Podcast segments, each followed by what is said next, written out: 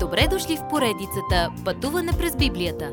Това е едно пътешествие, което ни разкрива значението на библейските текстове, разгледани последователно книга по книга. Тълкуването на свещеното писание е от доктор Върнан Маги. Адаптация и прочит, пастор Благовест Николов. Частната проповед на Исус. Евангелие от Йоан, глава 13.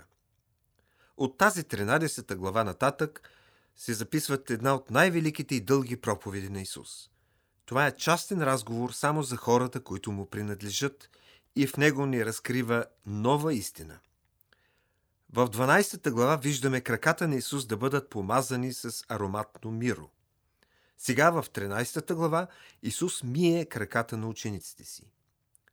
Нашият Господ изми умишлено краката на учениците си.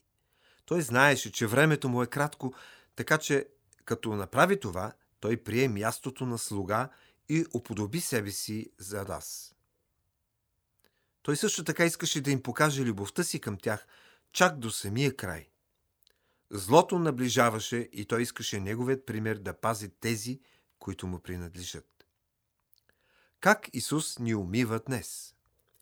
Ние сме чисти, казва Той, чрез Словото Му. Той ни очиства, за да може да имаме общение с Него. Когато отидем при кръста за спасение, ние сме изцяло умити. Но докато ходим в този свят, ние се умърсяваме, когато грехът влиза в живота ни. Когато ходим в светлината, т.е. Божието Слово, кръвта на Исус Христос ни пази чисти от греха. След това единственото, което ни трябва, е нашите крака да бъдат умити от кълта, която идва в моментите, когато съгрешаваме. Когато Исус свърши с миенето на краката на учениците си, Той всъщност каза: „Искате ли радост в живота си, християни? Дръжте взаимоотношението си с Бога актуално и чисто. Изповядвайте грешните си мисли и действия.“ За да имаме общение с Исус, трябва ежедневно да се справяме с греха. Ако изповядваме греховете си, значи, че давате краката си в Неговите ръце, за да ги умие. Докато не го направите, Исус каза, че не може да имаме общение с Него. Още повече, че ако Исус е наш Господ, мийте краката си един на друг. Вместо да бием повален брат, идете и се опитайте да го възстановите. Когато правите това, вие миете крака. В тази красива сцена нашето внимание сега се обръща към най-ужасното престъпление на вековете – предаването на Исус от Юда. Не сме свидетели на това как един човек загубва духовния си живот. По-скоро тази сцена разкрива, че Юда никога не е имал никакъв духовен живот от самото начало. Исус държеше вратата отворена за Юда до последно. Никой на пасхалната трапеза дори не подозираше, че той е предателят. Дори в градината, когато Юда го целуна, Исус му каза: „Ти изпълни пророчеството, Юда, но за теб не е твърде късно да ме приемеш.“ Но Юда беше направил избора си. Бог никога не праща човек в ада, който не е пратил първо сам себе си там.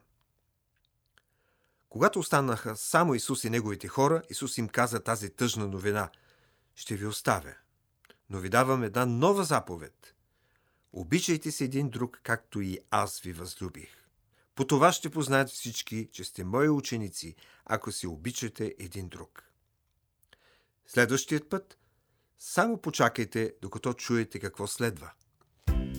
Уважаеми слушатели, Вие чухте една от програмите в поредицата Пътуване през Библията. Ако ви е допаднало изучаването, заповядайте на www.ttb.bible, където има много и различни програми на български език. Ако свалите нашето мобилно приложение от ttb.bible, ще получите достъп до систематично изучаване на всяка книга от Библията.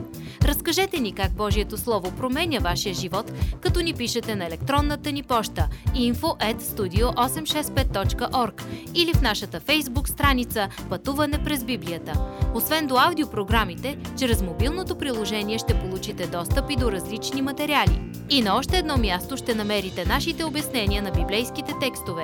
На платформата YouVersion за всяка книга от Библията ще намерите наш план за прочит и аудиопрограма с обяснение на прочетеното.